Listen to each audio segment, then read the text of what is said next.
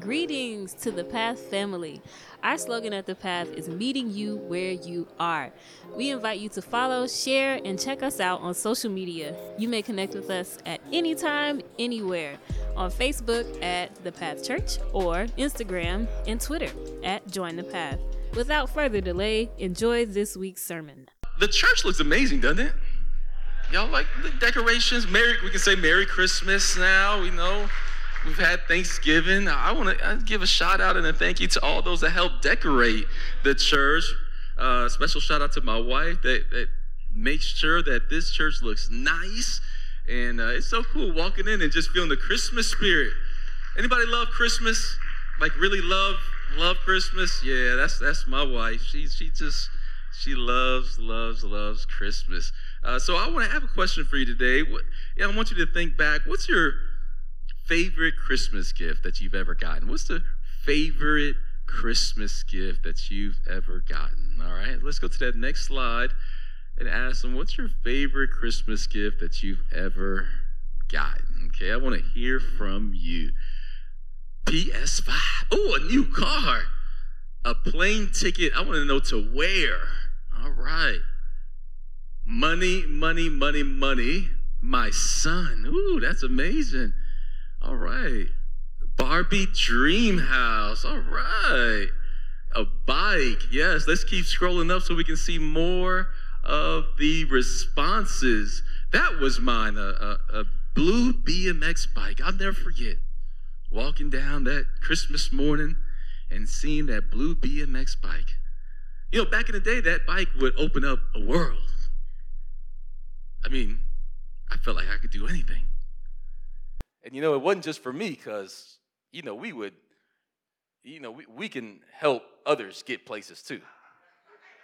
You know what I mean? Like, a bike just wasn't for you. Like, we get on the handlebars. You put the pegs on that thing in the back. Yeah. And we're rolling. We're going to the mall.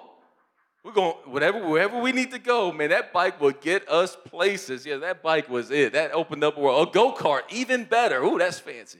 Kindle Fire Game. My wife, come on. A razor scooter, a motorcycle. These are some amazing gifts. Wow. Man, I need y'all's family for real. I got a gift this past week, last couple weeks. I got a gift from Aria, my youngest daughter. I got a gift from her school. Yes. I came home and I saw this on my counter. I saw pictures and magnets, and I said to myself, wow, I didn't know we ordered them. I'm kind of a new school parent these days. I'm not going to pay for school pictures when I can take better pictures at home.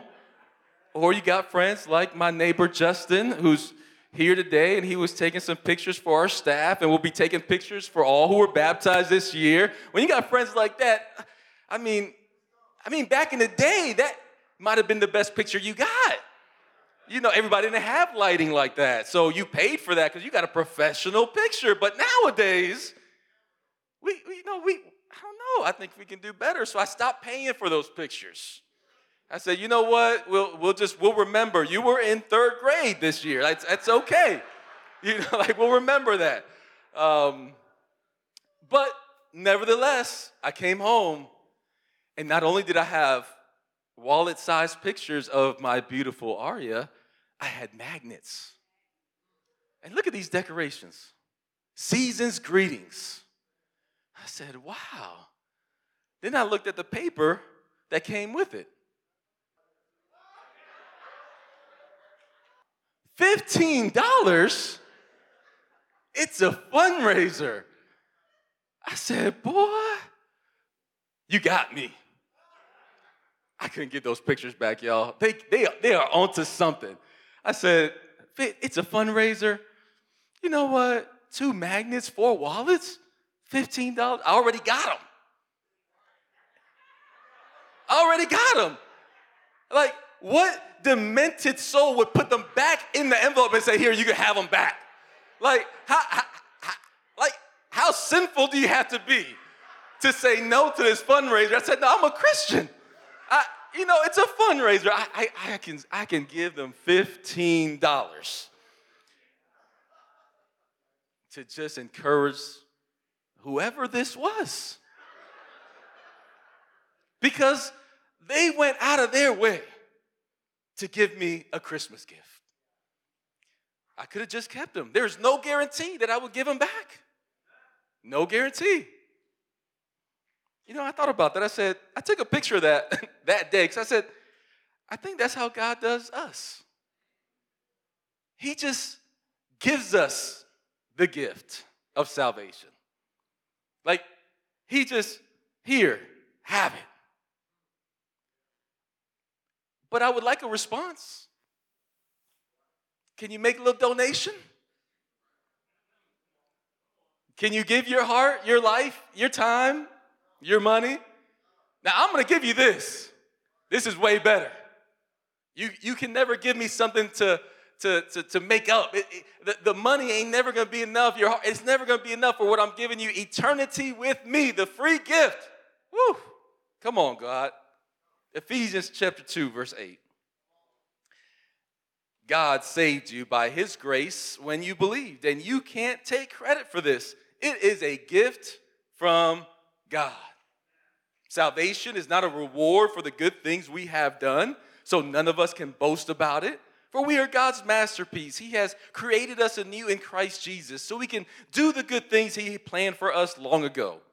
Can you imagine if it was a reward for the good or the bad? I mean, we may say that. Some of us may even think that. As some religions teach that. Do more good than bad. That's like a very easy. What if it was more than that? What if it was like you got to do like not just like 1% good? What if it was like you got to do 20% better? Or what if there was some sin that it just disqualified you, right? What if it was all based on works? Everybody here would be confused. Some of us, we done forgot about some of our sin. You know what I mean? Like, does this good deed match? Like, what's the scale? Coming to church, how many points do I get for that one? I was prideful. How many points do I lose? And God says, you don't have to worry about all that. Because of my grace, I'm going to give you something you don't deserve. That's grace. Mercy is not getting what we do deserve. Grace is getting something we do not deserve. And so by his grace, God offers us this gift of salvation. We're being saved from the eternal consequences of our sin. Next slide and next scripture is Romans 6:23. For the wages of sin is death, but the free gift of God is eternal life through Christ Jesus our Lord. The wages of sin, what we deserve, is to die. And not just physically, but eternally as well. And yet the only way we can receive this gift of salvation is because it is first offered by his grace. God decides to give us something that we could never earn on our own. What is that thing? It's forgiveness. I mean, that's the thing, right? Being saved simply means you have sinned. I'm going to forgive you of that sin. I'm going to forgive you. And so therefore, you no longer have to pay the price, these wages, because of our sin. Have you ever been forgiven by somebody else? I'm talking about really forgiven. I'm not talking about like, I said I was sorry. You know what I'm saying? Or the times where you don't really think you did anything wrong, but they're like, oh, I let it go. I'm talking about, like, have you ever really been forgiven? Like, the times when you know you've blown it. Like, when you know you were wrong, when you know there was nothing you could do to justify it, where you know you were just wrong as wrong can be. Have you ever been forgiven like that? How did it feel? That's the next question. Go ahead and put it in there. How did it feel? What's one word or phrase that describes that type of forgiveness? When you know there is You don't have a leg to stand on. It is what it is. You messed up, and that's it. Whew, peaceful, freeing, amazing relief. That it is. There's a relief there. That is such a good word.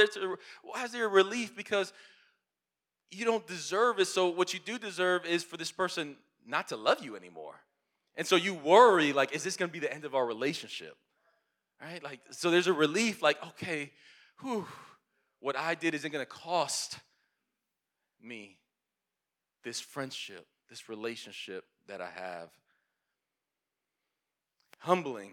That's the word I would use. It is so humbling to receive something you don't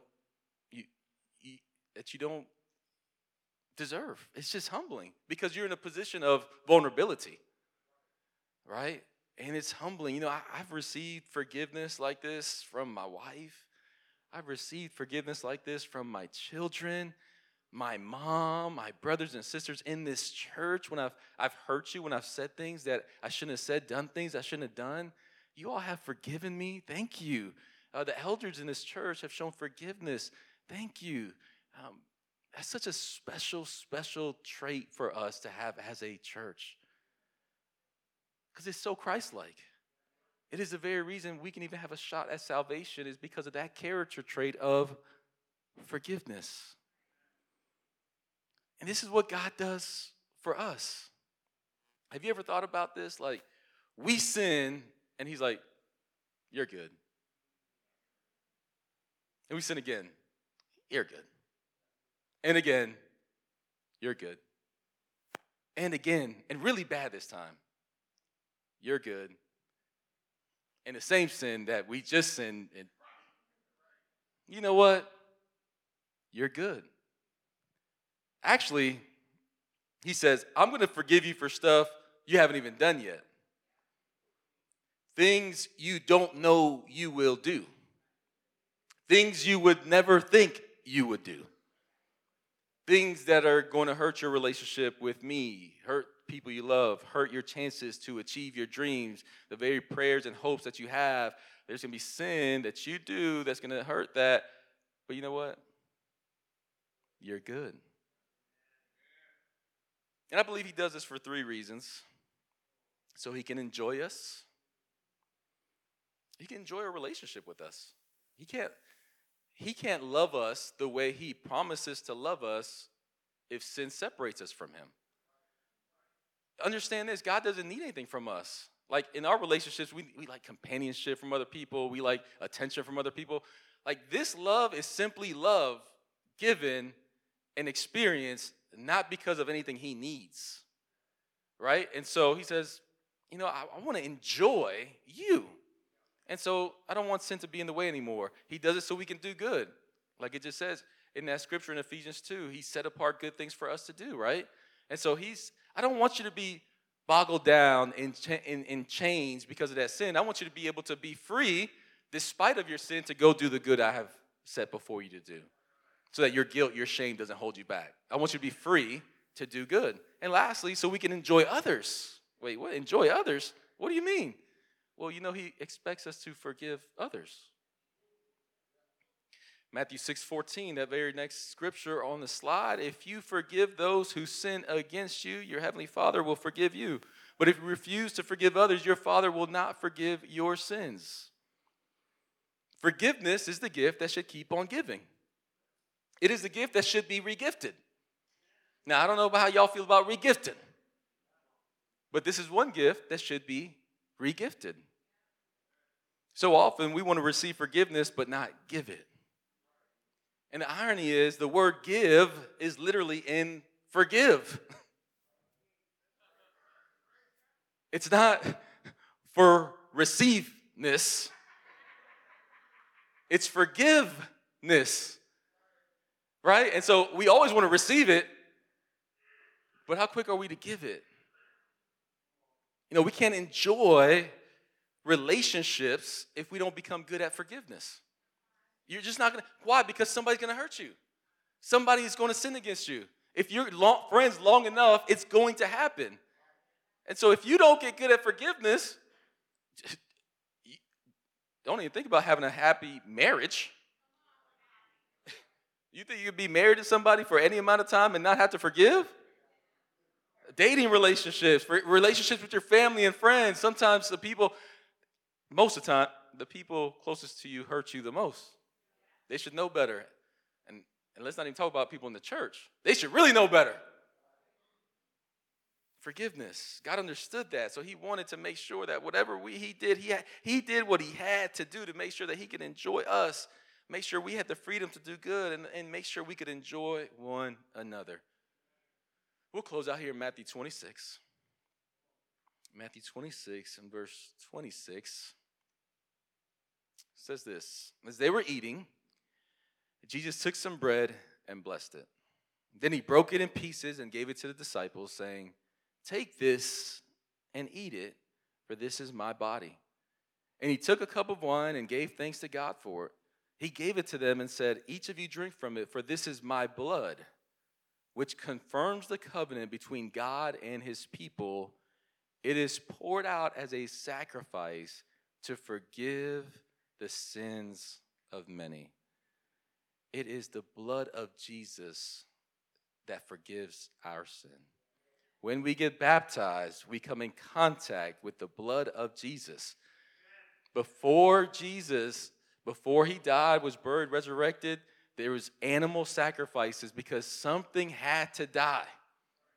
And the animals had pure blood. They couldn't sin. And so the animals would pay the price. But Jesus says, you know what? I'll just take it forever. I'll take it forever. So that's why we take communion. If you don't have a communion packet, go ahead and raise your hand, and our host team will get you a communion packet to make sure that together we can do what Jesus did here at the Last Supper with his disciples. He said, man, let's take this bread. Let's break it. It represents my body that is being broken. Let's drink this juice, this wine that says, you know what? This is the blood. Let me remind you of how sweet forgiveness is.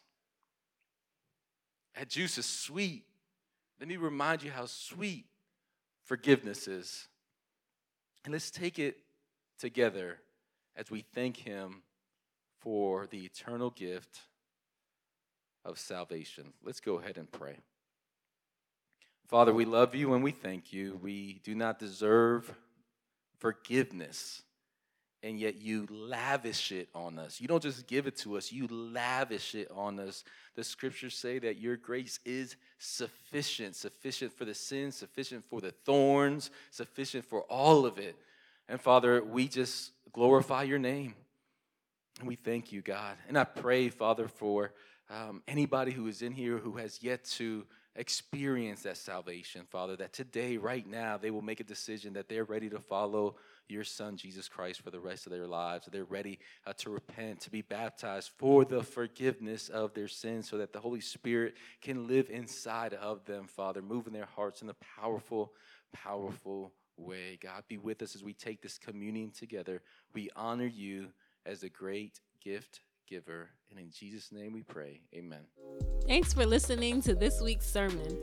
New sermons are uploaded each Monday morning. Simply search The Path Church Atlanta in iTunes, Spotify, or your favorite podcasting service. Additionally, we greatly appreciate your feedback on iTunes. If you would like to learn more about The Path, we encourage you to visit www.thepath.church. We hope to fellowship with you soon.